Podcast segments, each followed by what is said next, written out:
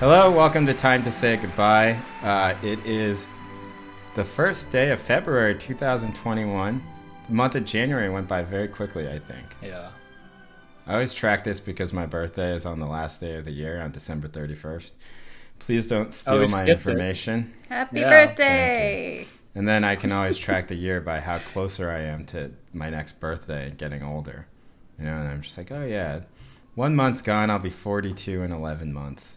And then I have this like little wave of mild depression, you know, because I'm like, fuck, where is all the time going? Yeah. But, you know, who gives a shit? Now I track it by my daughter's birthday, which also is kind of sad, you know? She's like, oh my God, she's four now. Only 14 Aw. more years before I force her to go to UC Berkeley and live at home.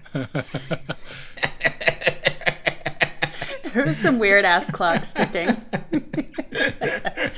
oh man. I guarantee my daughter when she turns 18 if she is uh, if the world still exists and UC Berkeley still exists and she has a good fortune to go to UC Berkeley will almost certainly not want to go to UC Berkeley. You know? Yeah. I hope so. Like that would be weird if she did. Um anyway, I'm here with Andy and Tammy. Uh, how it are you going? guys doing? There's a huge storm in the northeast that Tammy Oh, and I are surviving through. Is it snowing? Yeah, the city got shut down here. It must be worse in New York than Philly, right? Yeah, we Yeah, haven't I gone. out. haven't left. Last night I went to buy like six bottles of Oh, wine fair. 'cause I just, just to make sure. She's like, I need to make it through the next 12 hours. Um, Yeah. So I've gone through four of the bottles already. I played I played frisbee golf yesterday with my friends in shorts. It was great. Oh my Khaki God. shorts So- in Berkeley, great. we went to San Francisco actually. Khaki shorts. Yeah, I love I love playing frisbee golf. It's great. Um, so uh, yeah, I don't know. Everything here is fine. I tried watching that Bling Bling Empire show, Andy, last night. Yeah, Guess how long I made it before I turned it off. shorter off. than Tammy. Seven I made minutes. I made it through five minutes. I turned and then I turned it off. I was like, I can't do this anymore. Damn, you beat me. Wait, how long? How much did you watch, Tammy? I, I watched ten You watched minutes. 10 minutes. And I was like, I was like, Andy's gonna pay for these ten Oh, in minutes. ten minutes, uh, what's happened in that point? Is they go to dinner. They have the Chinese New Year dinner. Is that correct? No, I didn't even make it that far. The whole Yeah, party thing right. that she designed, and then they set up that artificial feud Yeah. between her and the woman who's had a lot of I just done. I just don't watch reality TV in general, so I, I thought that was maybe the issue, rather than the. Wait, did you like? I thought you liked it. yeah, I thought No, you I wasn't liking. it. no, I hate, I hate it. I watched two episodes, but uh, I mean, we were like laughing at Oh, it. you watched two. But I feel like it's like the duty of the podcast Yeah. to watch these things. I know. So, like, for the listeners who don't know what Bling Empire is, I will say it, I don't know what it is, but it's a reality show about some guy who moves to LA and starts hanging out with rich Asians. Yeah, so he's a Korean Is he a adoptee model from or Philly. something? Yes. Oh yeah, he's from Philly. Yeah. Did you all catch this? I didn't catch this until I was thinking about it later. Like, what does it? What does the title mean? What What is Asian about the title? I have no idea. I think Oh. it's a pun on like Ming or Qing Empire. Oh, good job. Which yeah, is yeah, totally Ah, I did nobody. not get whenever that I bring this up, people are like, "Oh." yeah. So they did a bad job titling it. I feel like. yeah, Bling That's Empire. funny. anyway, it's like some handsome Korean, and he's like in this really tacky house, and then he's talking to this guy, and he's like, "I'm a model, but I've never been around people like Asians like this before." Yeah. And then I turned it off, and and then I was gonna say I don't think Jay got a lot and then of I watched the. Uh, oh yeah, I might have totally not. I, I might have totally. Actually, dies five minutes into the first episode. Yeah, Is the show like, good? Uh, it, is it watchable? I ended up watching that glass blowing competition show on Netflix instead. Oh my That god. show is great. It's like eight people who can't who can't admit that that what they do for a living is make bongs. You know, clearly they make bongs. You know, and then and they're like, you can't say you make bongs. And then and then they're like, Oh you know, I really, you know, like I it's just like. He's like, oh, I've been like a glass artist for the past 15 years. She's like, so you make bongs? You know, there's no shame in that. I don't understand why they don't just. I don't understand why they don't just say it. Um, so I watched that instead. Andy, what what is it with this show? Like, why should people? Why why did why did you feel compelled to have Tammy and I watch it? Uh, well, I think well, several agents have brought it up, and I and uh, several listeners have emailed us. Several Asian. Yeah, several Asians. Yeah, I don't know. All my like group threads where there's like Asian people are like, "Have you watched this Bling Empire show?" And I think it's cashing in on Crazy Rich Asians craze. I assume it was like filmed like, or whatever, like green greenlit, whatever the word is, right after Crazy Rich Asians. Oh yeah. Um, I think, I mean, I don't. I feel like there's a whole genre of this rich person porn that I don't watch in general, so I might be unfamiliar with like maybe it's actually like a really good version of rich person porn. oh, uh, you mean like uh, Real Housewives type of Yeah, or thing? Kardashians and all Okay. that. I've never really Yeah, watched yeah, that stuff. I've never Right. watched any of that stuff. either, Yeah. But uh, I thought it was interesting in the sense that I, I watched it the same way I watched Crazy, Crazy Rich Asians, which is not for the plot, but for the like all the tiny little details about how you find out like this person's like a Vietnam rich person, this is a Singaporean rich person, this is a Hong Kong rich person. I'm like trying to piece together where where all their money came from. Um, and the other thing with uh, similar to Crazy Rich Asians, I feel like this is predominantly a Chinese show but they're trying to market it as Asian in some broad sense, right? But it's really like you said the you said the lead guy is Korean. so he's a Korean American. I think he's supposed to be, yeah, I don't know. Maybe there's like some meta thing going on where, as the non-Chinese person on the show, he's also sort of like the you know the surrogate for all the non-Chinese people, so Hmm. or non-rich people to get like he's not only like the surrogate for the non-rich people, the middle class or the working class viewer, he's the surrogate for the non-Chinese um, viewer, right? But so much of the show is, um, I don't know these people. Right? I don't know. I don't. I don't know people that rich, but I feel like I know people who are like five percent. You know, like in that Mm. direction, like have that kind of personality, very materialistic, and you know, maybe one or two generations ago, like that, that the main character, that uh, what's her name, Ch- Cho, I think hers is her last name, the woman who, ro- who holds a Chinese dinner, Chinese New Year dinner party. She and her husband, I think, are Taiwanese American, and I think like I, I would not have known them, right? But there Wait, so these aren't these aren't like fobs who came to the U.S. to go to art school. I don't, whose th- I think are some are. Okay. I think some are, They're yeah, but like That world the is the gay fascinating to friend. me, He's especially Singaporean. exactly. okay. So that I mean, I don't know if he would identify as Chinese, but I guess you're saying like Han I'm guessing he's- Chinese-ish. Yeah, yeah, yeah. Like, we, populate we, like the, show, the academic and- term is Sinophone these days, which is like Chinese Yeah. diaspora. Right. Um, Sign of. Sino- Sino- I, uh, Contestant.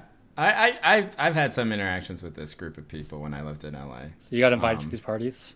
No, no, no. Jay, sorry, your sound is really oh, low. I, um, I can't really hear you. is this better? Okay. Yeah.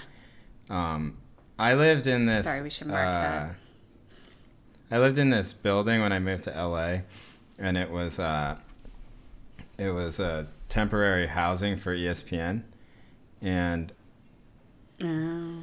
and uh, it was in this like corporate building that was corporate housing, but a lot of Chinese rich kids lived there too, and um, and there's you would have to take this elevator to get down to the car valet. I had like a 19, a 2001 Subaru Outback, and then I would occasionally ride in the elevator with all these Chinese fob kids who went to USC, who lived in the building, and I Yeah. just remember there are all these times when I would take the take the uh, take the elevator down with some like chubby Chinese kid wearing sweatpants, and then there would be like a Rolls Royce Phantom waiting for him, Yeah, yeah. and it just filled Oh, me with wow. hatred. You know, I just felt so racist at the time. It was like you know, it's just like fuck this kid. You know, so that's the world, right? Like it's That's like it.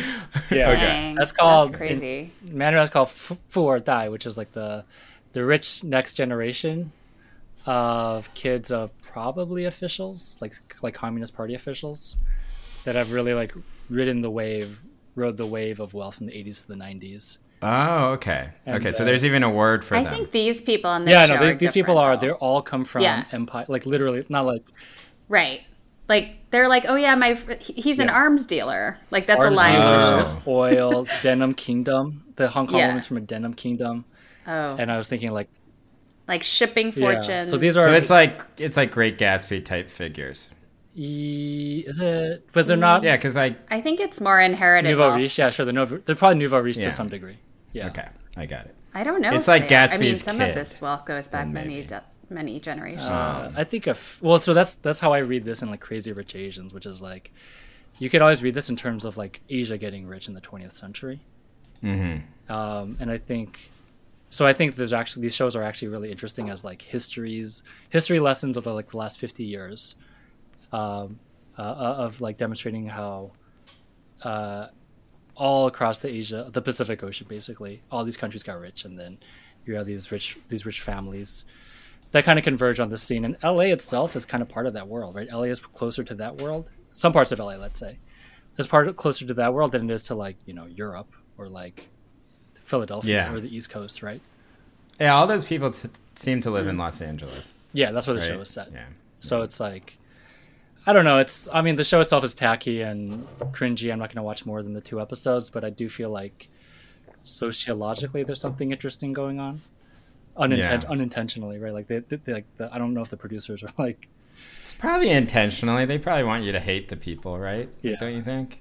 Like in the same way that the Real Housewives people, they kind of want you to like them, but you, there's always this like horror that you feel when you look at their lives, um, and look at all the tacky things that they own, and you know, yeah, it's like the best show with that ever was The Sopranos. You know, like the whoever like bought the stuff that was inside the Sopranos house was so good.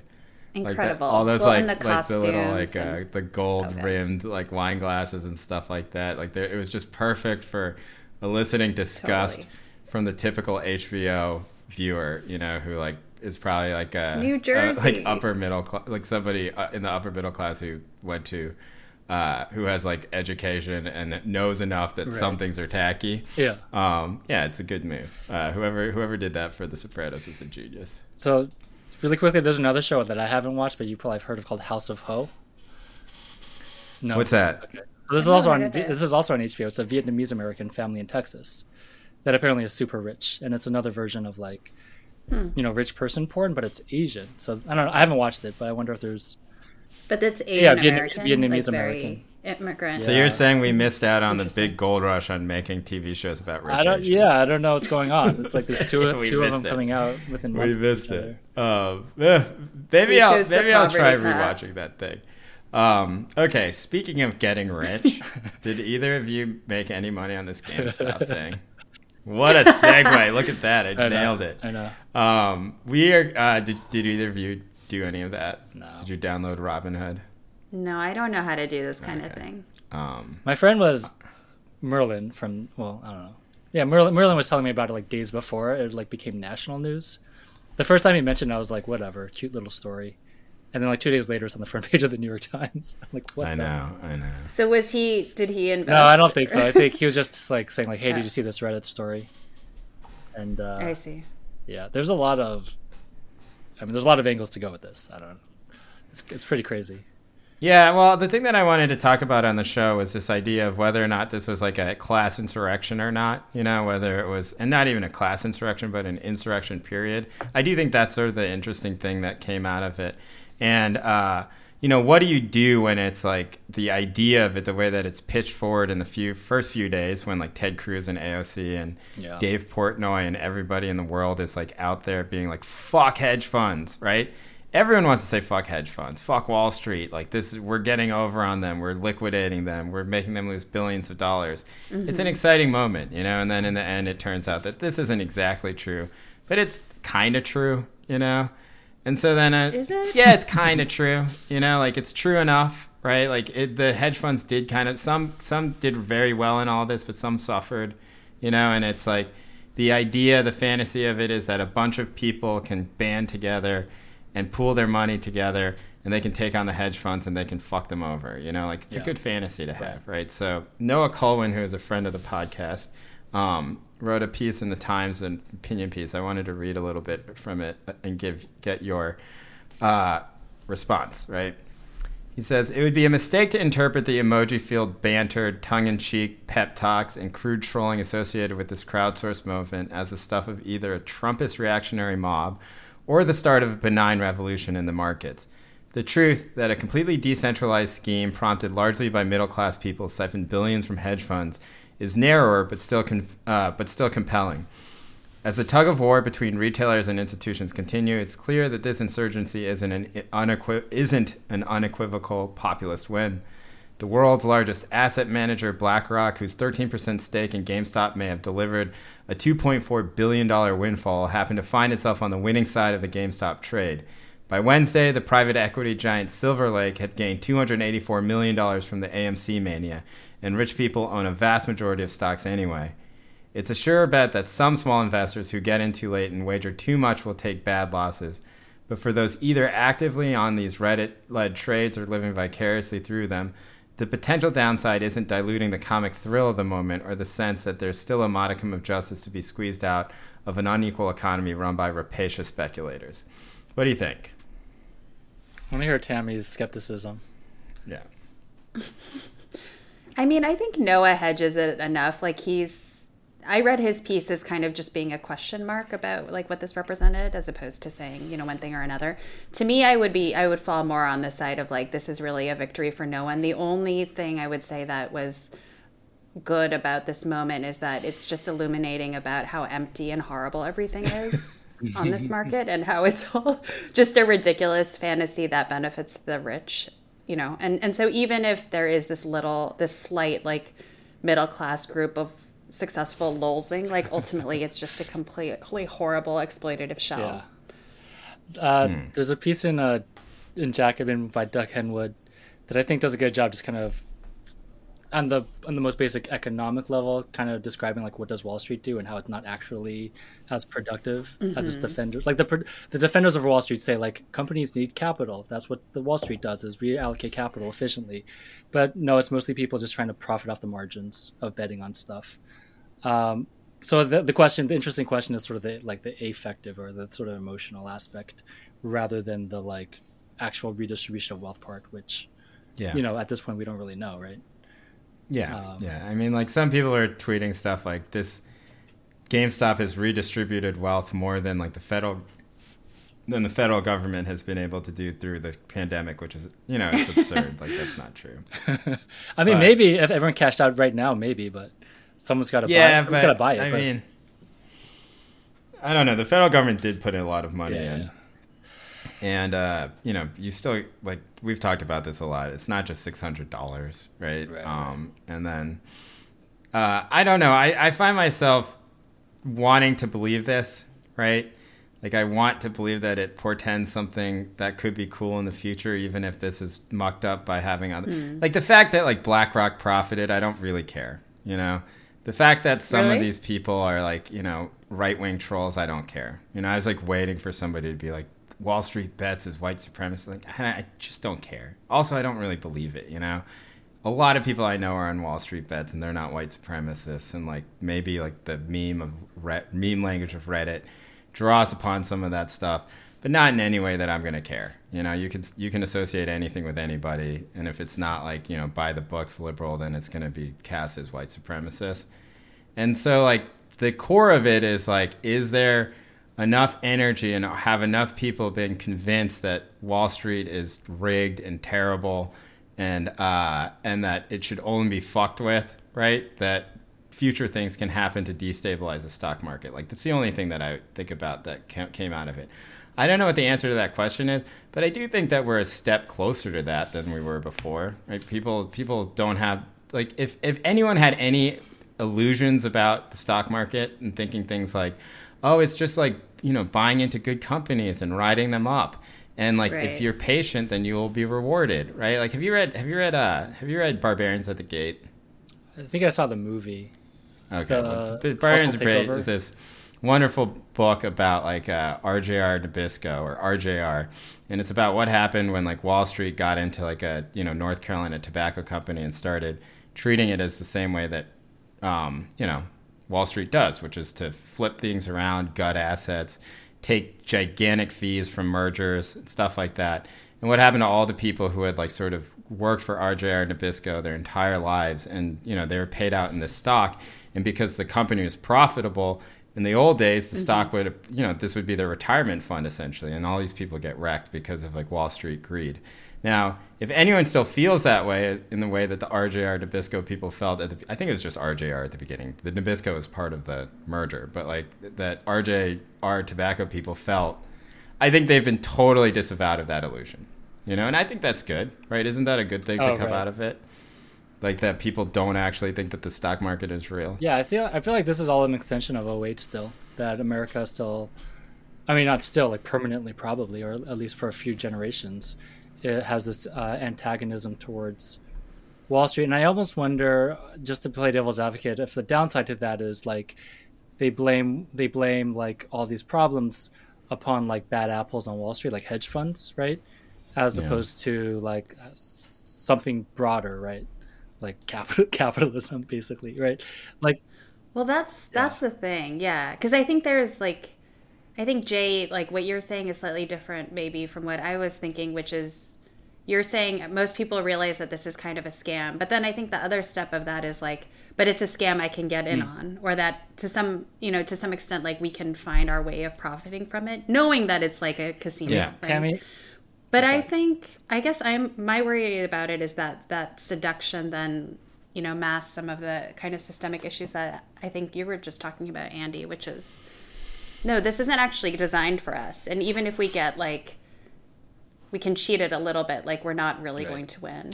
I mean, Tammy, what if like I don't know, you had like a a close friend or family member that said like I invested a shitload in GameStop and I I'll, I'll give you like half of it. Would you reject it on, on principle and be like, no, no, no, this is dirty Wall Street money? As a good Are we are we socialist, I'd are we, like, I are will we not purity testing live purity beyond my 600 Tammy? square foot You just reality. donate in fees to DSA. yeah, Yeah. donate it to Bernie. Yeah, yeah donate to Bernie. Bernie 2028. Uh, but he's like 87 years old.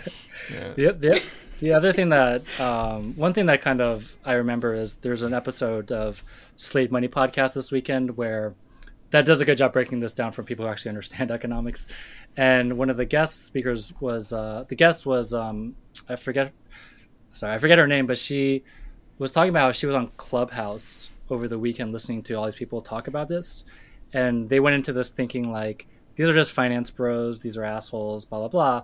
But after listening to people spend all day talking about how this is their first chance in their life because of Robinhood, that they have the opportunity to actually invest and play the stock market and feel you know the chance to get rich quick and all that stuff. Like there was a certain I don't, I don't know if like sympathy is the right word, but like a certain like sense of like these are not just finance bros. Like these are actually some people who, you know, in, in a bad way are probably feeling very desperate because of the inequality in this country, and they do see this as like a potential light at the end of the tunnel. And um, maybe there is maybe those stories about how people are just like trying to pay off college debt or like some dental bill is actually there's there might be some truth to that, even though there's also the BlackRock element and the you know the Yeah, the well, that's the thing. It's like, look, is this a populist revolution? Absolutely not. You know, but, but, you know, does it highlight how unequal access to the stock market is, to investment is?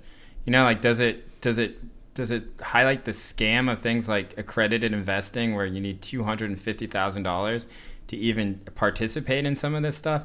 Does it, does it highlight how much of the stock market is insider trading, stuff like after hours trading and shit that people like us can't do? Yeah, you know, and does every do do does everybody know that? No. You know, like when people start a 401k or let's say, right? Or they or they start an IRA, they start saving money for their kids' colleges and stuff like that. That's when they open an E-Trade account or that's when they go to Charles Schwab or something like that.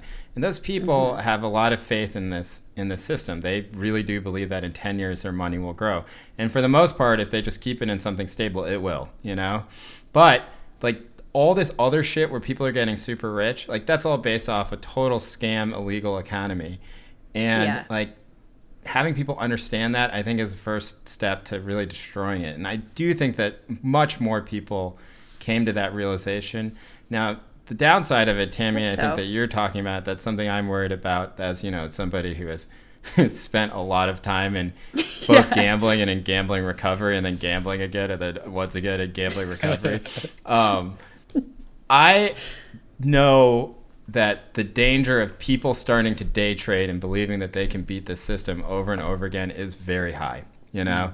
And I will say that not to be like a Pollyanna about it, but it's bad, you know? And I know many people who have gone down this path and ended up ruined, right? Like, so for me, like what I did was because you know I have this like degenerate sickness is that I just like went in I took a small amount of money and I put it all in the most aggressive stuff in Bed Bath and Beyond hmm. possible and AMC and GameStop. And I was two days too late so I just lost it all you know? And then I was like oh well who cares? You know I, I was either gonna make like fifty thousand dollars or I was gonna Holy lose shit. everything.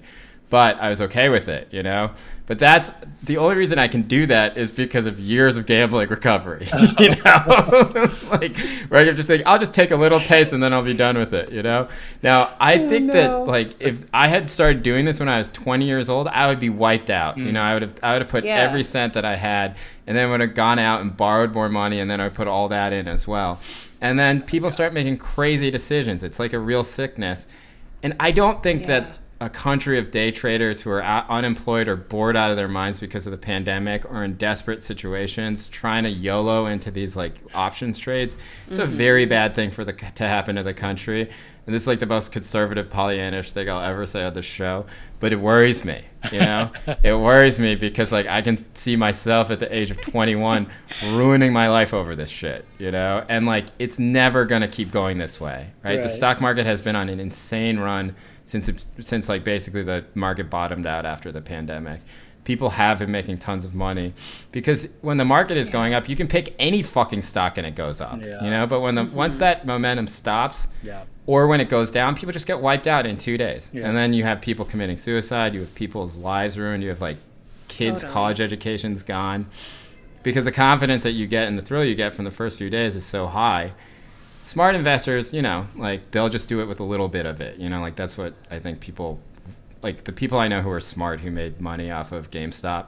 It was like a thing where like they did what I did, but they were much smarter about it. You know, they didn't get in too late, but they got in at the same Right. time and then they sold. I actually They had sold- one day sold, where okay. they sold, yeah. I had one day where I made like a, sh- I like, I think I made like fifteen hundred percent of my investment in Bed Bath and Beyond in one day, and then I didn't sell. This month? Yeah, yeah, it was over. Like it was one week? day, yeah, on Wednesday, and then it was going into Thursday, and I was like, I'm not fucking selling, you know, and then it was wiped out the next day. Oh my god. No, but like, you know, that's just because like Yeah. it's like a manageable amount of money that I was just like, it's either gonna go way up or I'm gonna, you know, Yeah. or I'm gonna just jettison it. It's So you fine. had bargained in advance. Yeah, it's just like Right. whatever. I'll That's lose your it. strategy. I'll lose it. It's fine. But um, I don't know. I guess my thing though is like this whole. I, I agree with. I mean, I think if if if there was a, a wa- an awakening moment for a lot of people, like that's a positive thing. But then we also need to be like, all right, now like destroy Yeah. it or like. Yeah. You know, the liberal version, like the good liberal version, is like gla- back to Glass Steagall and like, you know, like more But you're- conservative, like you're talking about, acquisitions the Kate- policies and like stuff. the you Katie know? Porter path to it would be that, right? Yeah. with a whiteboard Yeah, yeah, and a yeah. Glass Steagall. You know, But that would so be, I, I don't know. Don't you think that that would at least be good? Yeah, for sure. It's better. It's Oh, yeah. way better support than like that. what it is now, which is just oh like hell yeah! it's just crime. Yeah. You know, basically, it's just, and th- I think, I don't know, like, uh, I, the, the other thing I wonder, Tammy, and I'm interested in your thought is like, what do you think comes next after this? Because this was like a big fucking moment, you know. Like I don't know, like like I was arguing with my friend, and I was like, I think this is like almost a historic moment. Now it's nothing compared to 2000, nothing compared to 2008, right? Wow. Nothing compared to 2008.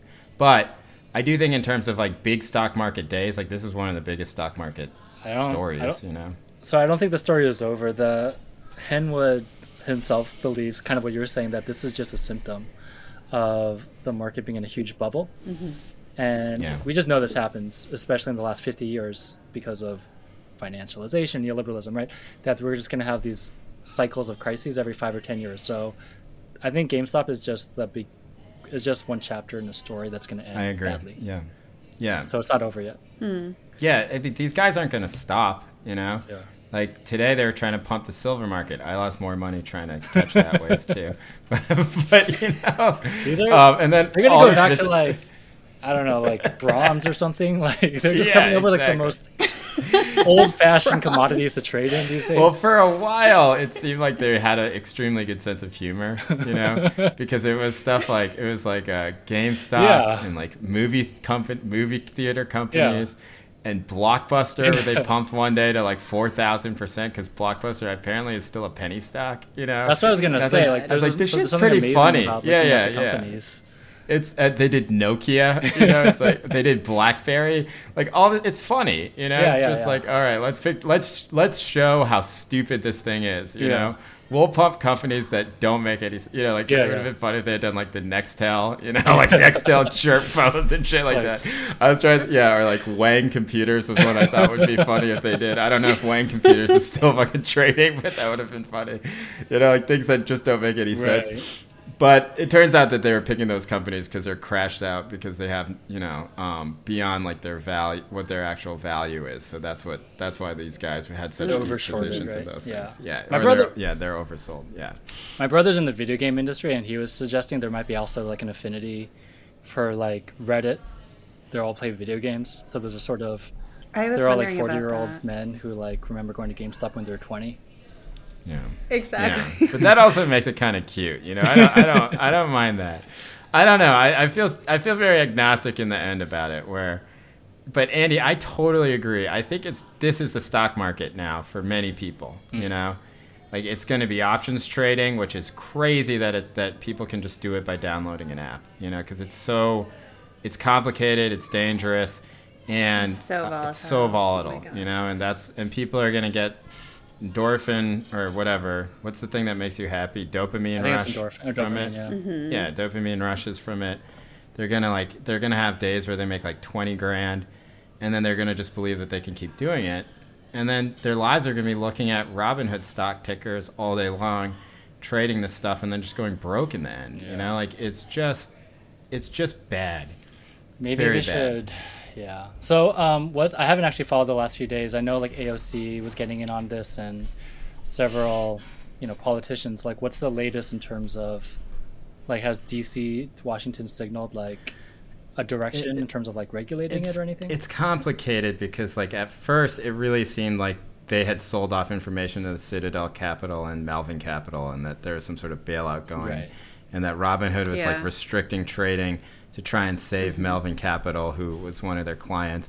And there's all this shit about how maybe Janet Yellen, who had been paid two hundred thousand dollars to speak at, at at Citadel, was in on it, and all this shit. And it turns out that a lot of that is like might be true, but there's not much evidence that it was true, and that most likely what happened was that Robinhood was afraid that it was going to become insolvent, right? Because Yeah. there's so much money being cashed Yeah. out, and the the evidence of that is that they kind of sold off part of their stake for a billion dollars in cash at like a pretty shitty price for them, you know. So it was definitely an hmm. emergency fund thing. And Dev, the guy who's the CEO of Robinhood, who seems to me to be a total fucking idiot, has given all these conflicting stories. But now the one he's sticking with is like, we were gonna fucking go broke, you know, and so we needed to do something. so there's like a run on the banks or a run on the clearinghouse. it was a, it was exactly it was like a run on the bank. Basically. Huh. I find that to be more believable, Yeah, that makes just sense. because like like I believe that hedge funds are certainly capable of working in concert with Robinhood on this sort of thing. But then if you think about it, you're like, how is this worth it to them? Like the Hmm. P- Robin, like the PR hit, like the fucking going in front of Congress, having Ted Cruz and AOC mad at you, you know, like it's it just didn't make that much sense. And so then you just think, well, what's you know, like it's probably incompetence, right? Like you know, it's the same thing where like Probably, you you you look and you see mass incompetence, and I think knowing the Robinhood people, it was probably mass incompetence, right? Yeah. They're just like, holy shit! If GameStop goes up more, we're gonna be fu- we're gonna run out of money. You know, there's not gonna be any money left. Which then brings up the question because they're supposed to have money to cover all of it. You know, like is this a Ponzi scheme? And I think that's going to be what the uh, Yeah. I think that's what's going to be the the question going forward. Like the investigation is going to be about that. Maybe I'm wrong. That would be good. But yeah, I was concerned that basically the DC reaction was like, oh, we need to make Robinhood work Right, better. Yeah. As- right, because we're not anywhere close to this kind of Katie Porter Warren Bernieite path where we're actually looking at systemic reforms. Like, I'm just worried about again this kind of like nihilistic seduction where it's like, fuck it, this thing is bullshit. Let's get in Yeah. on it, as opposed to like we need to tear No, this down into it, yeah. because this is Yeah. hurting I mean, us. I don't think those are mutually exclusive. we could get in on it. Maybe it's a maybe it's a spectrum. It also Continuum yeah, life is complicated. Um, Sure. The other thing that I kind of think is interesting, and I don't know, I don't think this is necessarily unique to this moment, but it does feel like in the last, I don't know, 12 months, we've had all these instances where the law, the government, and Wall Street are now just scrambling to catch up to these applications and websites that are just totally in a decentralized way outsmarting them right? Like it kind of begins with TikTok ruining that Trump rally. Well, I guess it begins with maybe Twitter like making Trump a meme and getting him elected president Yeah. in the first place. Yeah. And and that's then fair. um and then now like Reddit, you know, has like completely like how, how do you like how do you stop Reddit? but Facebook and the Right, yeah, election yeah, and right. all And- Yeah. right, all of that. Cambridge And I guess this is kind of normal. Like governments are always kind of behind on on new technologies and stuff, but it does seem like there just seem to be like a bunch of these events now where it's like like all the power lies in the internet. This unregulated like you know wild west, and and Mm-hmm. politicians are just like scrambling to catch up. And uh, I don't know, it's just kind of contributing to the chaotic feel of 2021, I guess. Yeah. Yeah, it's uh, it's, I, I, I guess like it's like how many of the things that we're going to be looking at from here on out are going to be these sort of fake insurrections, you know? Yeah, I think it's just going to keep happening, right? Like people hate every institution, yeah, and everything is pitched as being like, let's destroy that institution. And guess what? Donald Trump being out of office or deplatform hasn't changed any of that. You know, in Yeah. some ways, it's a lot easier now because you don't have to politicize it.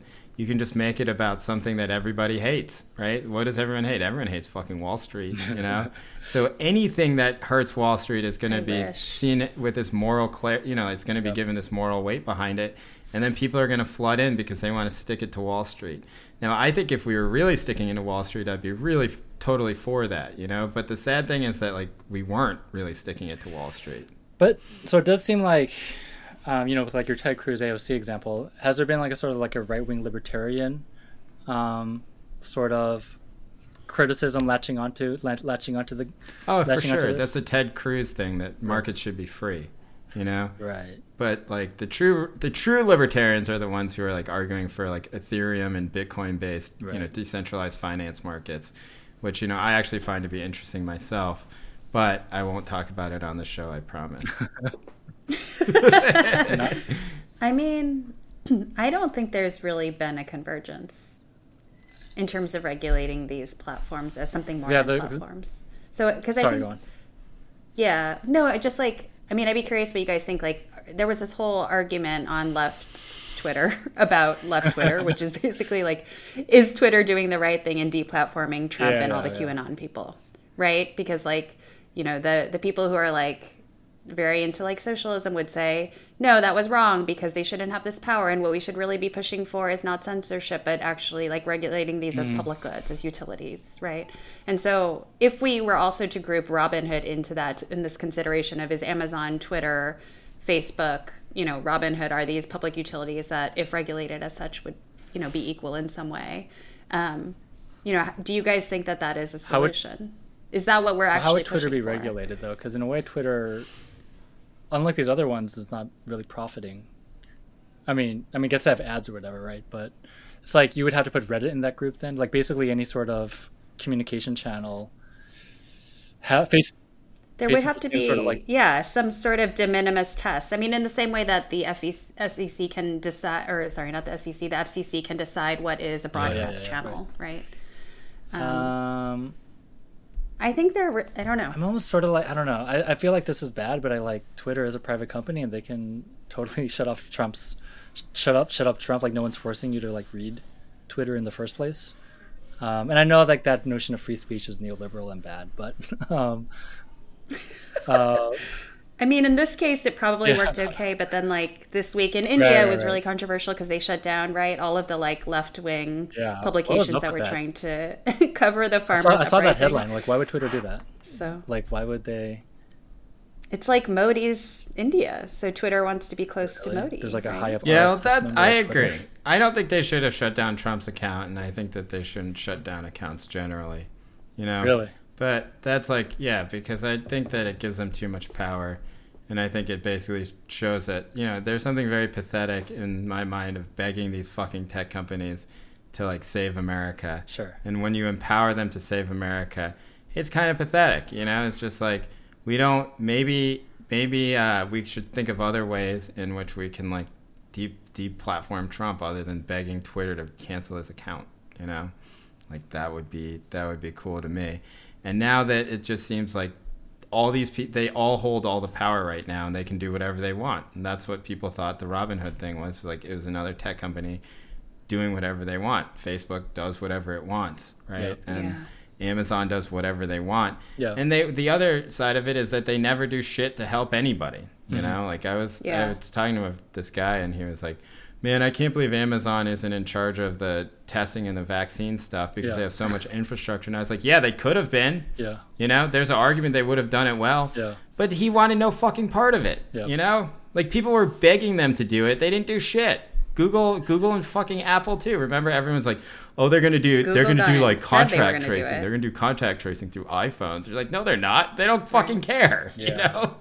And so when it's like half of it is like we don't give a shit about you, Yeah. you know? And then the other half of it is like is like, "Please, please, please, sir, can you please Yeah. deplatform Donald Trump?" I It's just too pathetic for me. Like I don't even have a political argument outside of it. ends. Outside of it's like we should not be pathetic people. You Did, know, like that's my that, that's my yeah. argument. Did does Samsung help with the Korean test trace um, contact tracing? Um, Was there was there a way in Yes. which like the think- chaebol helped out with their like super efficient? not really. It was all government stuff that they set up like after Yeah, MERS. I mean, I don't know if they gave them like server Yeah. space or something. I don't know because I know like in Taiwan they had a contract with Google. In for Taiwan they it. did. oh really? Ah. So Yeah, so so Google helped Taiwan more than they know. helped fucking United States. No, I feel like I mean, my part of that might just be like the U.S. government would never do that. Um, whereas, yeah, I was I was Yeah. thinking about this this week. I was teaching my class, and at the beginning, I assigned this article that was in Columbia Journalism Review by um, An Xiao Mina last year about like the way we talk about Chinese tech often is one-sided, but actually a lot of things we talk about with Chinese tech applies to like American tech too, and all that stuff. And the broader point was sort of like we, we I think we talked about this on the show before. We tend to think of the internet as this neutral international thing, but it's basically an American invention that we Yeah. tend to believe is international and that if 20 years ago China had not shut out Facebook and Gmail and Google, none, none of these Chinese companies we know of today would exist because they would have been all sucked up by these American companies. Sorry, I didn't understand. So, Jay, are you okay? Yeah. Sorry, I'm just making sure my mic goes. Go ahead. Yeah, Um, yeah. So Yeah, I wonder. I don't know. Are we heading in a direction where because it sounds like, it sounds like you guys are both saying we should just nationalize the internet. But if we didn't, No, I'm not internet- saying that at all. I'm not saying we should uh, nationalize the internet. I just think that we should like figure out ways to, you know, limit the power of these companies in a in a lot of ways. You know, and I don't. but but limit I them think to American we law. could is what you're nationalize. Cer- well, yes. Yeah. Right. That's the only mechanism we have. Right, it's exactly. imperfect, but like, But what the else are we thing, gonna do? no, but the thing is, the internet already is regulated different, differently in different countries. So, for instance, like in Europe, where reputation protection laws are stronger, right? There has to be all these sorts of disclosures. A lot of the cookies agreements we have to click through are actually because of European Yeah. regulation that have changed the practices of these companies. So, it's not true, true. that even these multinationals they operate differently in Yeah, different contexts. And I think also, I mean, if you think about, so like in the same way that if someone says fuck on Maddow, they Mm-hmm. get censored, right? Like if even if we just had like those basic sort of civility rules that had been applied to Trump on these platforms, we would be in a very Okay. different place right now. And I, I just think like, you know, through government, I know, I know the government isn't perfect, whatever, whatever, but I do think like at some point a company reaches a standard where it truly does resemble water and electricity. And at that point, it just needs to tip over into Well, something yeah, and totally that's what. Facebook does in you know? other countries, right? Like Facebook Yeah, is the internet in other like- countries in a lot of the developing world. And in that way, Exactly. if you have an American company that's doing that, then you should treat them as sort of the world power that they are. But at the same time, I don't know. I mean, I'm always I'm I'm very allergic to. I I know that it's neoliberal as well, but I'm basically like a free speech absolutist, and I don't like people telling me what to do. And I just think that like I just don't think that you should ever deplatform anybody because I think that it sets weird precedents, and I also just think it's immoral. You know, so But do you agree with like how on TV there are rules yeah, around I don't like think there should be truth in I don't think advertising? there should be those rules either. You don't think there should be rules around truth in No, I think advertising? cigarette companies should be able to Okay. advertise and stuff like that. I'm not a libertarian, so I'm like, this is good. Let's let's go with some of these rules. Um, it's more like I think it's more of like a anarcho streak that started when I was in high school, and I haven't been able to fully suppress yet. You know, to be honest, but. I just have a, I just, you know, like I just feel very, I feel strong reactions every time something like this happens. And the reason why, in terms of like the internet, is just because I think that like they're gonna just turn around and fuck up the Yeah. people on our side. Yeah. Just as like, you know, everybody talks about free speech, free speech, free speech on the right. And then quietly what happens, right? Quietly the Republican legislatures in 15, 18, 22 states start passing anti-protest laws, right? Like Totally. under the same guise of this sort of thing there. And and it is hmm. normalized, I think, in a lot of ways by, you know, deplatforming. I think it's hmm. it's normalized in a lot of ways if you like do cancel culture stuff which we all agree is stupid mm-hmm. right but that is like an it, it is like sort of cultural capital that these people use and then they turn around and they just shut down everything else and they don't shut them down by being mean to them on the fucking internet they like make it an arrestable offense to do this type of stuff. Mm. And that stuff Yeah. wor- worries me and i do think that you need a culture where everything is okay to make sure that like protests can continue to exist and the more that you regulate stuff and the more that you make it difficult you know the more that they're going to hit our side on it i think in much more effective ways than we can hit them on their side. Like what can we do? They're like oh yeah we got rid of alex jones off the internet. Like who fucking cares? You know like like it, like kids and like it's legal to run over protesters now. You know like that's much more meaningful to me. So Yeah. i don't know. That's my thought on it. But see, I think that I think that that chain that you just described is because we are treating what should be public goods as we're allowing them to be capitalized companies. I think if we didn't do that, if we actually placed them in a democratic context where there were a process of rights and appeal and we had like a rhetoric around that, it would be different. Maybe, maybe. I'm not saying it. I, I'm not saying like if they nationalized Twitter tomorrow, would I be mad? I would be confused. You know, I'd be like, "What? What just happened?" but I'd be like, "All right, let's oh let's see how this goes." You know, part of me agrees with this. You know, and then the sort of it of me is just like, "Fuck you! Don't tell me what to do." you Maybe know? there'd be But- like uh, you know, like a, a cable my Twitter, God. basic cable Twitter, and then like premium Twitter. yeah, exactly. Yeah. a premium ta- cable where it's like like, that. I was watching Basically The Wire again, and it's like it really like hits you when you watch The Wire how much of like the that era of HBO is based off of just showing boobs. Yeah, yeah. You know, like everyone just gets naked. And, Wait, on the oh wire. yeah, Oh, yeah. yeah. There's just everyone just takes that their shirt much. off. And, Uh, Kima sex yeah, scenes. they all do it. Yeah, they and I'm just like, oh Mm. yeah, that's like that was what HBO was selling at that point. Um, all right, do you want to talk about David Brooks? Ugh. Okay, Yeah. we're not just talking about David Brooks. We're talking about like. I think this has actually been one of the more interesting conversations on the left because I think there it's really been polarizing for people who are on the left and it's a question of school reopenings, right? And so David Brooks wrote I, he outdid David so Brooks. horrible. He like outdid himself Oh in this God. way that was like totally disgusting to me and I think to many people, but I'm going to read from it for those of you who didn't read it. There's a wave of anti intellectualism sweeping America. There are people across the country who deny evidence, invent their own facts, and live in their own fantasy land. We saw it in the Republicans who denied the reality of the Biden election victory. And we see it now in the teachers' unions that are shutting down schools and marring children's lives. What the I fuck, really man? You know, like he is comparing teachers' unions to the fucking Capitol rioters. That's the lead of the fucking story. Like, are you out of your fucking mind? I really cannot. Can you imagine like that? Deal. Yeah, Tammy right now is like is breaking out into hives on Zoom. Um, what are the facts? I'm, like, yeah, what are the facts when it comes to COVID nineteen and schooling? The first fact is okay. Then he like he says that remote learning is a disaster, especially for disadvantaged students, and then he goes through these facts, right? How does he know? Also, it's just like you've literally never. Yeah. Anyway, Also, like, I. I'm, you know, I'm not going to say something mean about his like, uh, you know, 25 year old life or whatever. So, you know, but it would be hard for her to have a, ch- a school age child. The fourth fact is that this situation is especially devastating to poor black and brown students. Many affluent kids have fled the public school disaster for private schools. It's black and brown kids who live in cities with progressive mayors and powerful unions, and those are the places where in school learning has been closed down. A study by Michael T. Hartney and Leslie Finger found that political partisanship and teacher union strength explain how school boards approached reopening.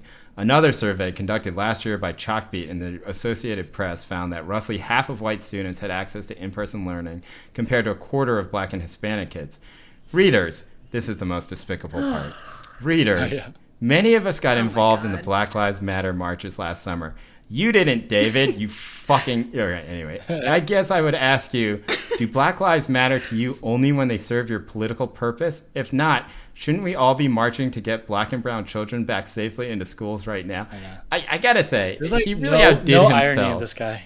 He really outdid himself. Like this is the, oh my you know, God. like now, you know, for a little bit, I was thinking that maybe I would like go work on the opinion page at the New York Times, and like apparently that's not happening. So fuck this, you know, like I don't actually even have to like, I don't have to hold my tongue at all. Like this is despi- this is like despicable, you know, like So it is bad. like I don't. People can disagree about schools, you know. They could disagree about whether they should be open. They can disagree about like the politics of it, or whether it's, you know, whether it's an undue burden on like uh, on working on working women. All this sorts. These are real questions. But to throw like black and brown kids in front of the bus and say like, you know, remember when you got mad about that uh, police officer who fucking murdered this guy in cold blood? Killed you know, you, yeah. like, isn't it time for you to stand up to the fucking teachers' unions? Like, what the fuck is this thing? It's so unreal. is this whole- fucking crazy. Um, all right. Well, okay. Outside of disgust, though, like, what what do you think about this? Because this issue has really become center, front and center. It's not just because of David Brooks. It's because people now have had their kids out of school for ten months and they're fucking worried. You know, so the anxiety is real. You know, like, it sucks to have your kid out of school. Like my friend her kid is a senior in high school. This is her senior year, sitting at home with her mom. Like it's brutal, you know. Like, and you feel bad for your kid. Like I feel bad enough because like my kid is going to preschool right now and she wears a mask all day. It's heartbreaking to watch, you know, like all this shit that they're doing, and the kids are like sitting in like sitting six feet away from each other. They're outside all the time. They're wearing masks, you know. Like it's tough as a parent to watch.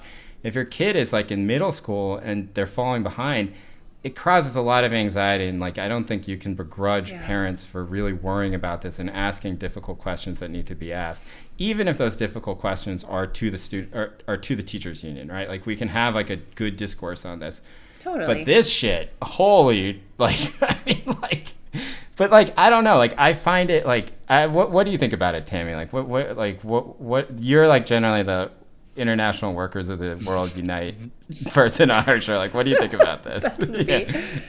Well, I think this is something the three of us have chatted about a lot during this period, which is that there's a lot of disingenuousness in this reporting, right? So Brooks is Brooks's piece is the crystallization, the apotheosis of this argument, which has been mostly made I mean by like white liberals basically that we need to reopen schools because of black Yeah, and brown from the very beginning of the pandemic. This was from the, the very argument. beginning. Yeah. So we've been listening to this for 10 months and like there's always been something very strange about this rhetoric, right? Because like then you look at the surveys which of course Brooks did selectively omitted from his Yeah. piece, which is that most of the people who don't want to go back, don't want to send their kids back are black and brown. Like black and brown parents want to keep their kids home. more. especially black parents, much more than That's like been Hispanic consistent, or right? Latino parents. Like black parents in every major Yeah. city in America are unified in this idea that they do not want to send their kids back. They're okay with remote learning, right? And it totally is the opposite of what that narrative is because the narrative is like, and like the narrative itself from the beginning was so fucking racist, you know? Like it, mm. it I'm sorry, like it just makes me so mad because what is the what So is the subtext of what you're saying that these kids need school? A, you're saying the parents can't take care of the care of the kids, you mm. know. B, you're saying all the kids are fucking stupid, and if they're out of school, they're gonna fall back further, you know. Which you know, like yes, there are ed- there are like equity and education gaps or whatever, but the idea that like, and the third thing is that like they the kids need to be wards of the state or it's hopeless, you know, mm. and that's so Right. insulting to the parents. Totally. So insulting to the parents. And then when the polls started coming out, and I will just say and put it out there and say, like, this narrative is really pushed by the New York Times' as education reporting. You know, like from the very beginning, just saying, like, black and brown kids, black and brown kids are going to suffer, black and brown kids are going to suffer. Like, all the polls come out, every single poll, and you know, to their credit, the you know the New York Times ed- education desk did put out an article today that that finally addressed this. You know, the the fact that the polling and the attendance logs, polls are one thing, but when you when you actually have attendance logs, they're like, Yeah. hey, you know, only white kids are showing up. Like, I think that's fucking evidence at that point. You know. Um, and so they, they put in some of the, the, the, the information at this point, which is Um, in Chicago, only about a third of black families have indicated that they are willing to return to classrooms, compared with 67% of white families. And the city's teachers, un- teachers union, which is hurtling towards a strike, has made the disparity a core part of its argument against in person classes. In New York City, about 12,000 more white children have returned to classrooms than black students, though black students make up a larger share of the overall district. In Oakland, California, just about a third of black parents said that they would consider in person learning compared to more than half of white families. There was a really funny photo of like uh, the protest in Oakland. it's like totally white. Can you imagine like a totally white protest in Oakland? Like it doesn't exist, but like that's what that's it was. That's actually yeah. hard to yeah, pull it's off. very hard to pull off. oh, just about a third of black parents. Yeah, okay. Um, and black families in Washington, Nashville, Dallas, and other districts have also indicated that they would keep their children learning at home at higher rates than white families. In many cities and districts, Latino and Asian American families are also less likely than white families to send their children back. Asian Americans have opted out of in person classes at the highest rate of any ethnic group in New York City. Latino families in Chicago were most likely to say they would keep their children at home when schools reopen. So, like, basically, what we're saying is that whole narrative is a fucking lie, you know? Like, it was, and I'm, you know, I will give credit to the Times for, like, putting out this article and, and, you know, putting it out there. Like, I think, I, I actually do, like, think that it was good that they did this because I think the way that it was going, it just seemed like I was, you know, in my head, I was just like, how long are they keep humping this fucking lie? It Took long you know? enough though. Yeah, I know. I'm, I'm trying to be charitable here, but it was like, yeah, after nine months, you guys finally put out the shit that's been out there for nine months, you know? Right. Um, I don't know. I, I, I, this thing makes me so bad. But Andy, I, want to get your thoughts first, just because I've been ranting for like I mean, ten minutes. Like, I have I haven't followed as much as you guys. I'm just trying to figure out what is the what do you think the motive or the incentive is then to distort this? Is it is it like is it a class thing that they want these kids in school so that they can keep like uh, their kids credentialed and keep them moving up the grades and getting prepared for standardized testing and or like what what do you think is the reason that there is this sort of racial disparity of opinion? Well, okay, so there's two things, right? Uh, Tammy, correct me if I'm wrong, but the first thing is that most black, and this was in the Times story as well, but it, it had come out before. The schools that these black kids are going to are not ventilated. They're falling apart. They're not well run. The parents all know this shit, you know. And they're like, I'm not sending my kid back to that fucked up school, you know. Like, like, like for what? Like, you know, you read something about ventilation, and then you think about the school your kid goes to, like, and the, you think about like the way that the schools run. You're like, absolutely not, you know. Like, I'm not. And then, and then you add in the higher mortality rates for like black, hmm. for for black mm-hmm. people with COVID, and then you just don't send your kid back, you know. And so I think that's part of it. But I don't know. I like is there another interpretation you have, Tammy, other than like they at some point like the the powerful people who want their kids back in school, you know, invented a narrative and they threw black and brown kids, like poor black and brown kids, under the you know under the fucking bus, you know, because they don't want to say like we want the schools open for white people and start like a racialized thing in big air quotes, you know, like they- Yeah. they just No, I think that last thing you said is really key because it's like white people in the cities that we're talking about are a vast minority of the public school population. And so, but, and, and in a way, if they highlighted their own desires, they would be emphasizing yeah, they would be nice. They would be nice white massive parents. segregation and that there's like incredible white flight to the point where they're like a super minority of the population. So they basically they are like throwing black and brown families under the bus at the same time that they are essentially using them as Mm-hmm. mascots for their aims. I think that's what is so troubling about it. And the one thing I would say about the the New York Times article today though that I was happy that they put that out, but I was also frustrated. So in the section that Jay was reading, he was talking about like what the teachers unions have been pushing for and you know, incidentally, Chicago Teachers Union is basically like responsible for maybe the last decade of good activism in unions and like on the left. Like it is a key Yeah, yeah, node yeah. in left America. They're like always on strike. But also, I think like um, there's an interesting slippage in the language that the writers use. So they they talk about education mm-hmm. leaders, and then they talk about teachers unions, yeah. and they're never ever talking about school leaders or experts as being belonging to unions or parent organizations. It's always just like mm-hmm. bureaucrats and appointed Or officials. academics who like And I, stu- yeah yeah, or academics like that, like that brown woman at woman, Brown, who keeps issuing yeah. like not the brown data woman, on the school woman at Brown. transmissions. Yeah, yeah, yeah. Oh yeah, sorry, like, wow, women yeah. at Brown.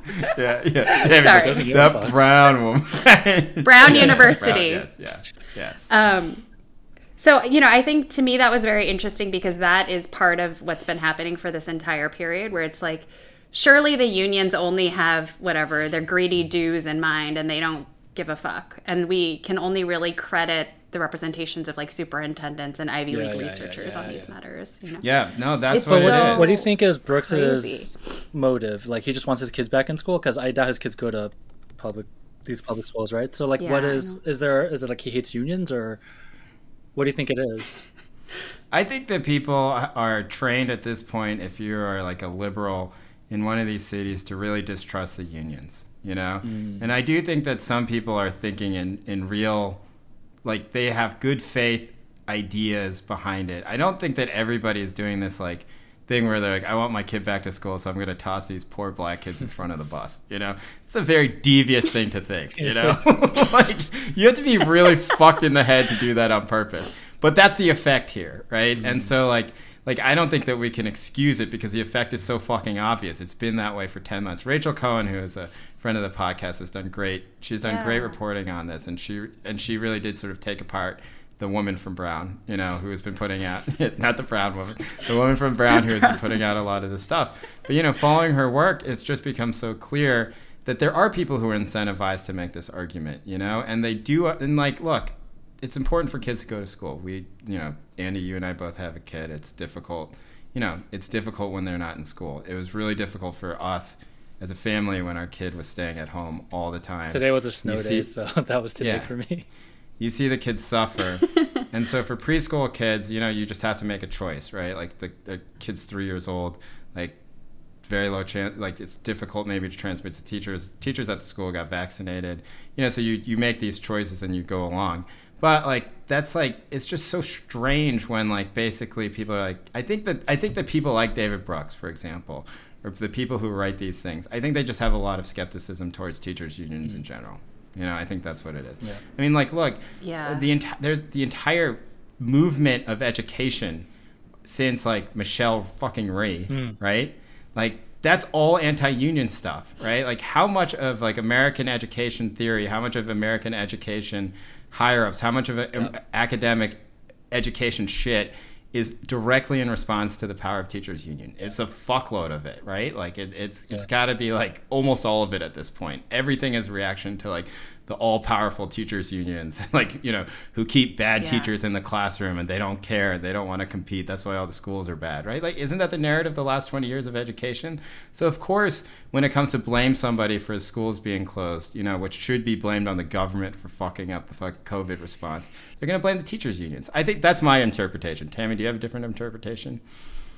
I think that's right, but I, I think I would also just add that I think this has basically become a kind of liberal gospel that now Brooks wants to basically parrot Because parrot. he's pivoting. The yeah, basically so in like in the same way that school hmm. choice and anti-union teacher stuff and innovation and equity were like the main talking points of like obama and arne duncan Yeah. and stuff like that's that's brooks's wing of the world and i think like these past few months of like rhetoric around this have basically solidified this position that he's now just put into this article because you know he doesn't really ever write anything original or interesting so like he's now consolidated this slime into this piece Yeah. um, you know, so it is anti-union and everything, but it's also this just sort of kind of amorphous, like equity. I love black, black and black and brown people Yeah. sort of thing that he's now gone It's himself so onto. weird, right? Like, like what? very Um, troubling. And then the the other like I don't know. It the other part of it that I think about is just like look, if we are to accept, which I do not by the way, but let's put ourselves in a world where we accept that teachers unions in some states are maybe holding the line harder than they should, you know, and they are being more difficult than they need to be. Let's let's assume a world where that's true, where all of us don't think that's true, right? no. Okay, but let's assume that world. Can you fucking Okay. blame them? You know, mm-hmm. like think about all the shit that they've been through. Like, why would they trust anything? Yeah. Right. Like you go to like like Arizona, West Virginia, For real. Arizona, like you know Oklahoma, all these states where they had teachers, they had to have teacher strikes because like teachers have to buy the classroom supplies out of their tiny salaries. Yeah. They've had no raises in ten years. Full austerity within the public school system. You know, while like they're giving out handouts to energy companies and shit like that. You know, like yeah. Why would those teachers do shit for the fucking state? You know, like, like Yeah. in wh- what is there like? And then people are like, oh, but you signed up to be a teacher. Just like I didn't sign up to fucking die in this classroom, yeah. you know. Especially since I know that these motherfuckers aren't gonna, they're not gonna do shit to fucking help me, you know. Like they yeah. don't care if I die. Like they've made that abundantly clear because they haven't given me any sort of livable working conditions for ten years, my entire uh, career as a teacher. Why would I trust them now? And if you can't sympathize with that, then like I don't know what to tell you. You know, like we're in a really shitty yeah. situation. Kids like it would be wonderful if kids could go back to school, right? Like you can be sympathetic towards all of that, but like, man, to throw this all at the feet of like the teachers union, I don't know. It's just like it's so much, yeah, and it's such a. I think it's such a a clear symbol of like our, our, our austerity thinking also where we have to always pose everybody against one right. another like teachers and students are in the same space and we're talking about a respiratory yeah. disease that is has to do with space and like this is the same thing with like nurses and patients like oh nurses don't give a fuck about patients it's like no they do and also they're in the exact same space like these are people whose whose interests are like literally yeah. coincidental yeah. right now in the most like obvious way and and still this kind of neoliberal thing is like oh well if you're fighting for your rights then you must be against the rights right. of these kids. Yeah totally. Yeah. Yeah. Yeah it is. And it's uh and it's never asking a larger question than whose fault is this directly? Like who's not in who's not going back to work? Right. you know? And then like it's like I, I just remember there you know i will not name names but people who were making this argument earlier who were saying things like oh you know they just need to like toughen up and go back you know sure. go back into the classroom and it's just like all right then you go back into the fucking times building tomorrow seriously go you know like go, like go breathe in the fucking coffee coffee room with like thirty other people, or like you know twenty five like dirty little kids. you know, go do it. I fucking dare you. You won't. You know, so like, why would you expect somebody else to yeah. do it? You know, somebody who makes less money than you, who has less job security than you. You know, who who's been screwed over consistently by like the system that they work for. Like, why would you? Why do you think they should go back? You know. I don't know. This thing is like infuriating me. It's made me mad for ten months. I'm glad that it's I could really finally bad. vent it out. Um, I apologize for all the cursing, but like that that Brooks thing, like I was like, me too. My jaw dropped. I was like, I was like, he really fucking did that. Anyway, we don't have to. It was universal condemnation, yeah, maybe, though, oh, right? Oh, yeah. I mean, nobody was like, "Yeah, this is maybe so good." Yeah, because David Brooks said it.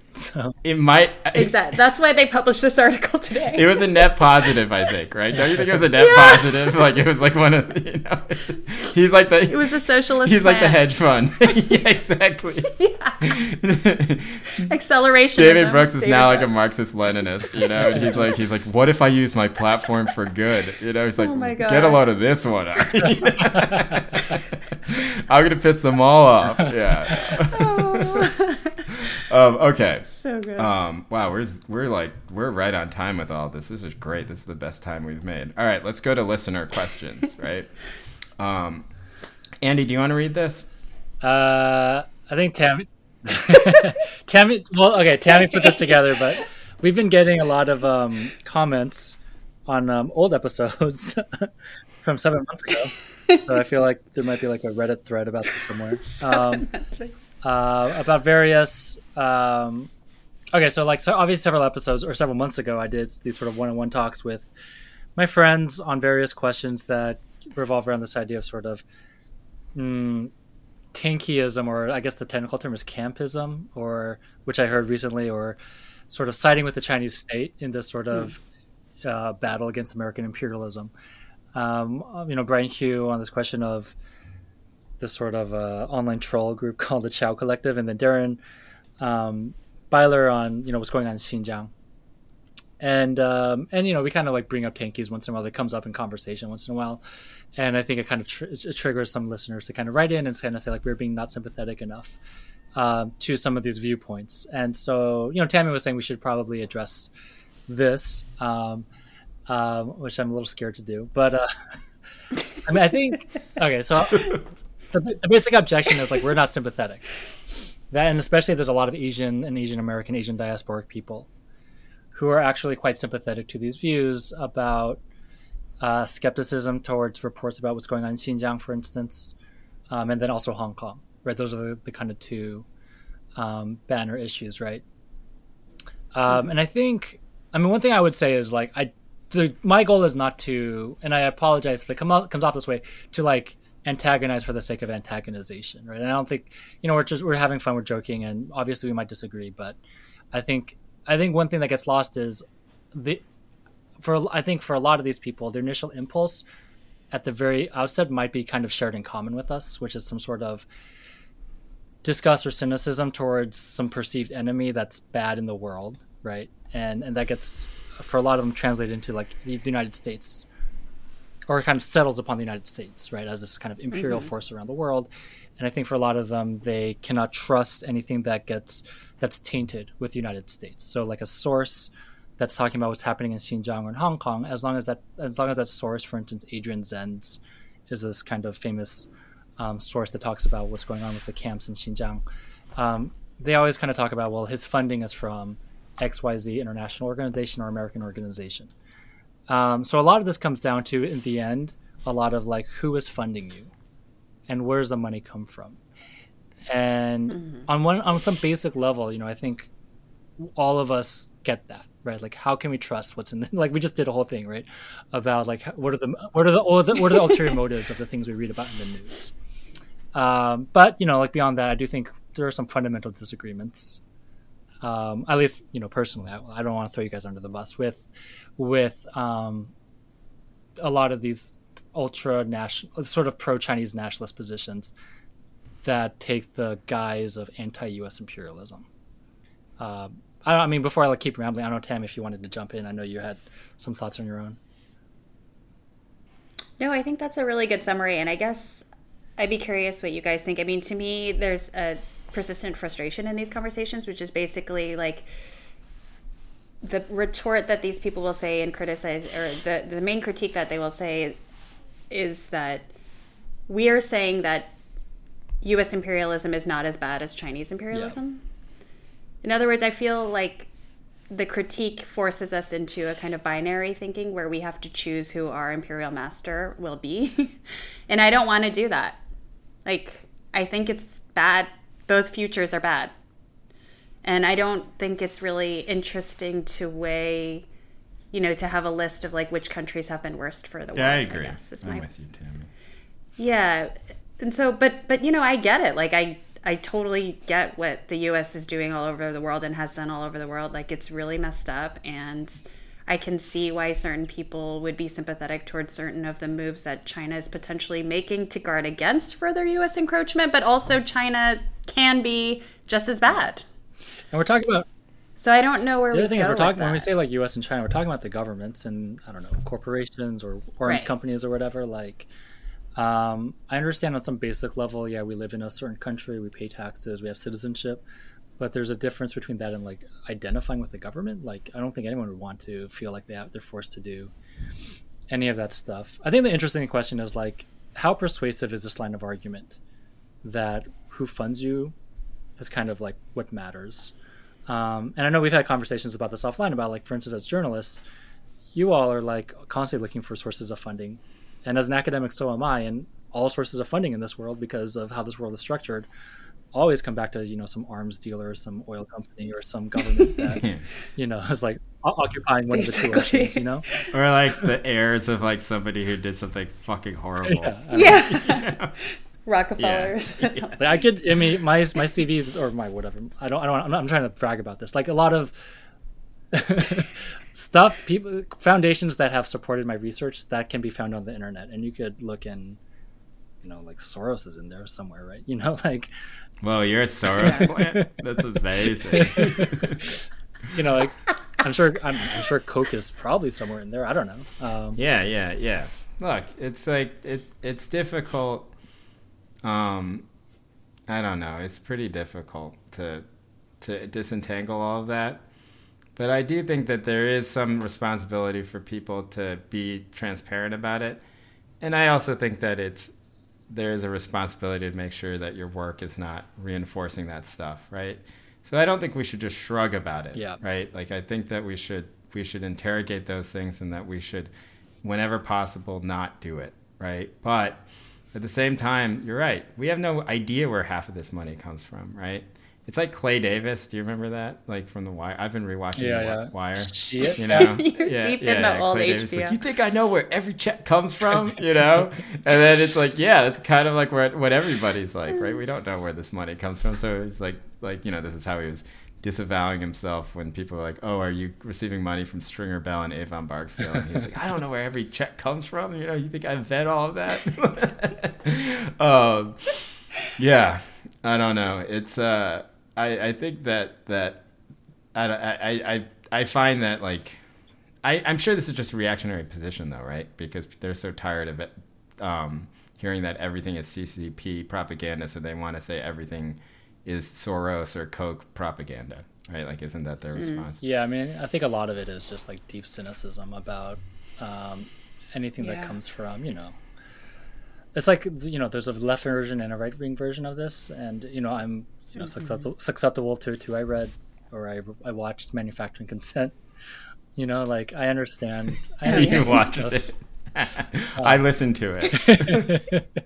There was a I did, documentary, I right? I did. don't think I read the book, but I think I watched like Oh, I listened to I listened to the book. Yeah, yeah. um, yeah. like I, and I get it. You know, if we if we have time to talk about what's going on in Myanmar, right? like that part of the world, like it's like you don't really know who to believe. The New York Times is not the most believable. I mean, the one thing I said, like you know, someone asked me on Twitter like what to read about Xinjiang, and I wasn't just like listen to the episode I did with Darren. It was more like read read different stuff, you know, and especially the fact that if it gets published in, for instance, the South China Morning Post, which is now owned by you know the Alibaba people in China, that's Yeah. it says something. The fact that they themselves are report or, or are printing stuff because it comes from the Chinese government's own reports, and so if you kind of are well versed in what's what all these different sources are are are reporting, then I think that's the best way to kind of figure out what you think is true. And you know, we might not agree. No, no, I- probably two people are not going to agree on the, the exact sort of like where's the truth, but um, it's it's it's better than sort of saying like because this is this is just like you know what the gray zone people do. They're just like they don't attack the arguments, they don't deal with any of the evidence, they don't talk about how the world works. They just say you're funded by X Y Yeah. Z. NEA. yeah, yeah, yeah. um, okay, Tammy. That's helpful. We're gonna return to a segment that we always that we wanted to do every week, but we keep forgetting. Tammy's news corner. This is where Tammy tells us something that is outside of the usual stuff that we talk about over and over again, and is good for people to know. So, Tammy, what is what is your news corner today? Without being overly didactic, um, today I woke up to news about a military coup in Myanmar, which Andy just referred to, and it was very startling to me because, um, you know, you guys probably know that you know pre 2015 this was basically the cycles that Myanmar was going through over and over again, which is basically different series of military juntas post independence uh, from colonial rule, and and then Aung San Suu Kyi you know, was uh, finally recognized, and her party, the NLD, was finally recognized by the military. But this was always like a very fragile truce, right? As as as we've observed, and and now that's over. Like whatever charade the military was willing to go by is now over. And there's all these interesting questions raised by this because, I mean, not to make it, not to you know cover up what it means for actual human beings every day, but there was around the genocide of the Rohingya, or what is a contested, you know, treatment of the Rohingya people, which is one of the minority groups in Is that, is that how you pronounce it? in Myanmar. There was always Rohingya, yeah. Rohingya, yeah. There was always a question of whether Suu Kyi really approved this or whether it was the military. And she, you know, has basically had her all of her accolades stripped from her because now she's known as like a genocidaire. But But, now this but kind of raises some rightfully, questions of like, well, actually, was she fighting the the military the entire time around this? You know, because I did some reporting on Myanmar a couple of years ago, and that's what I kept hearing from her, like defenders, but not patsies, like people who would make colorable arguments about what was actually going on at the capital. They would say like, well, Suu Kyi really. You know, she's trying to hold a line, and that's why she'll go in front of the Hague and say, "We're not really murdering these people en masse," because she wants, she knows if she goes too far, the military mm-hmm. will take it back. And so she was reelected in November, and it appears now the military is taking it back. Um, so I'm, you know, just I think it's something really to keep an eye on because this was like a really important development in Southeast Asia that the junta period was over in Myanmar, and now that seems to have collapsed.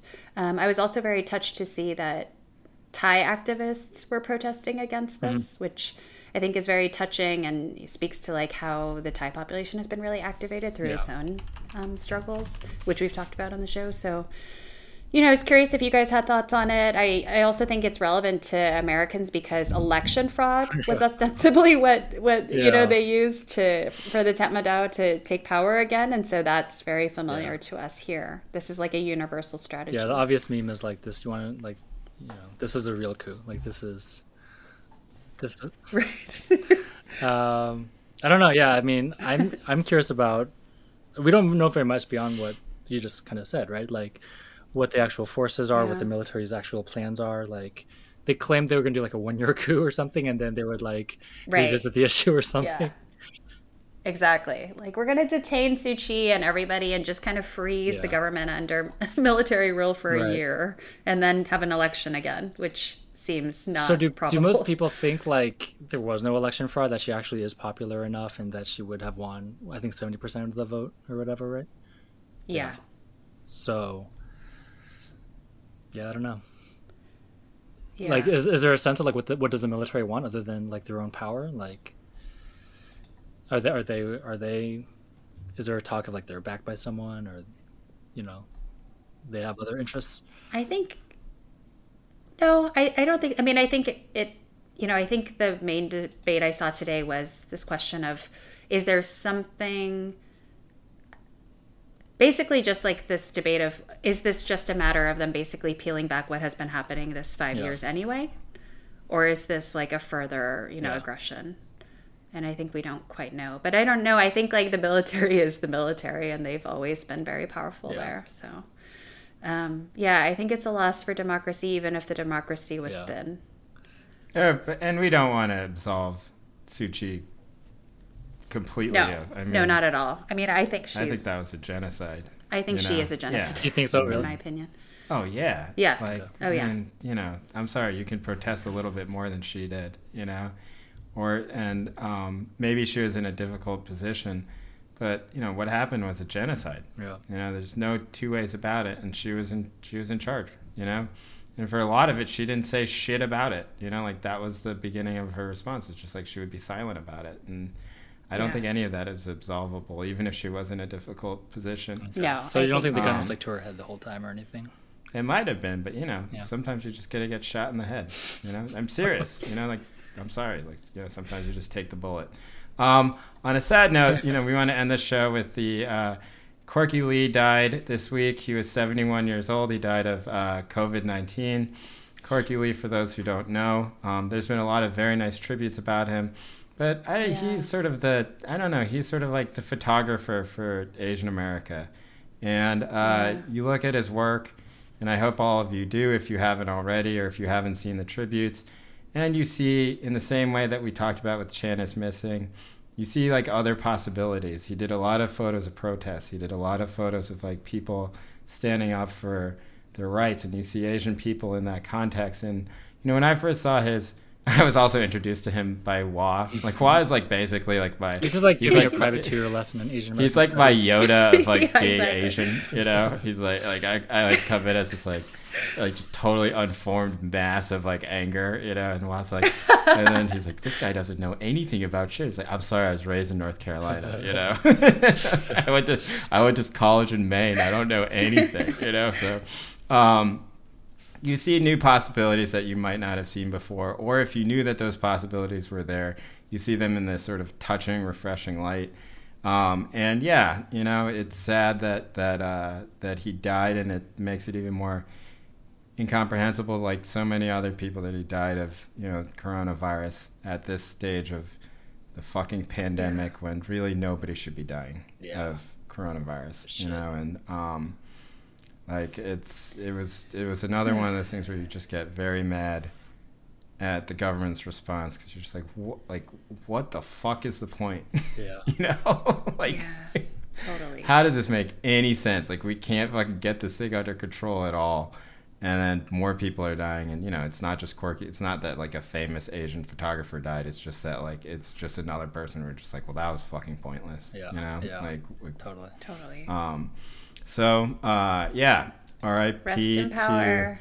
to Corky Lee, and um, thank you to all the people who who did these tributes to him. Like I was very touched reading them, and uh, you know, it was. I thought that the I, I thought that the obituary in the Times was great. I thought NPR did some great stuff, and um, you know, and I thought that the piece that Hua wrote uh, was also was also great, and so you should read that. Yeah. Uh, and also just people on like random people on Twitter Yeah. who've just encountered him in different spaces being like he always showed up. Yep, yep, yeah. He was always there with his camera at every single You single know? event. Like it's right? so meaningful just like yeah. Yeah. Mostly community New York members. City, right? Yeah, in Queens. Yeah. Yeah. he was from. Or he died in Queens, but a lot of the stuff he did was in Chinatown in New York City. In Chinatown, Um, yeah. and so, if anyone is a documentarian of of Chinatown, I think it's him. And uh, yeah, he is passed, which is you know it's sad. Um, all right. So on that note, uh, thank you for listening to our show. We have an announcement that we're going to be putting out tomorrow, and we're going to just say it here, which is that we, like every other podcast, are going to be starting a Patreon. And um, you know, like we debated doing this. This is like our fifth. We've been doing this for a year almost, and we've done it all for free. Like Tammy, Andy, and I have not made a penny doing this podcast. And uh, our aim is not necessarily to make money doing the podcast, but just to like you know pay for producers or pay for uh, which we don't have any of, of or maybe pay for somebody to help edit the show, help with the with the uh, constant problems with the sound quality, which none of us are qualified to address. You know.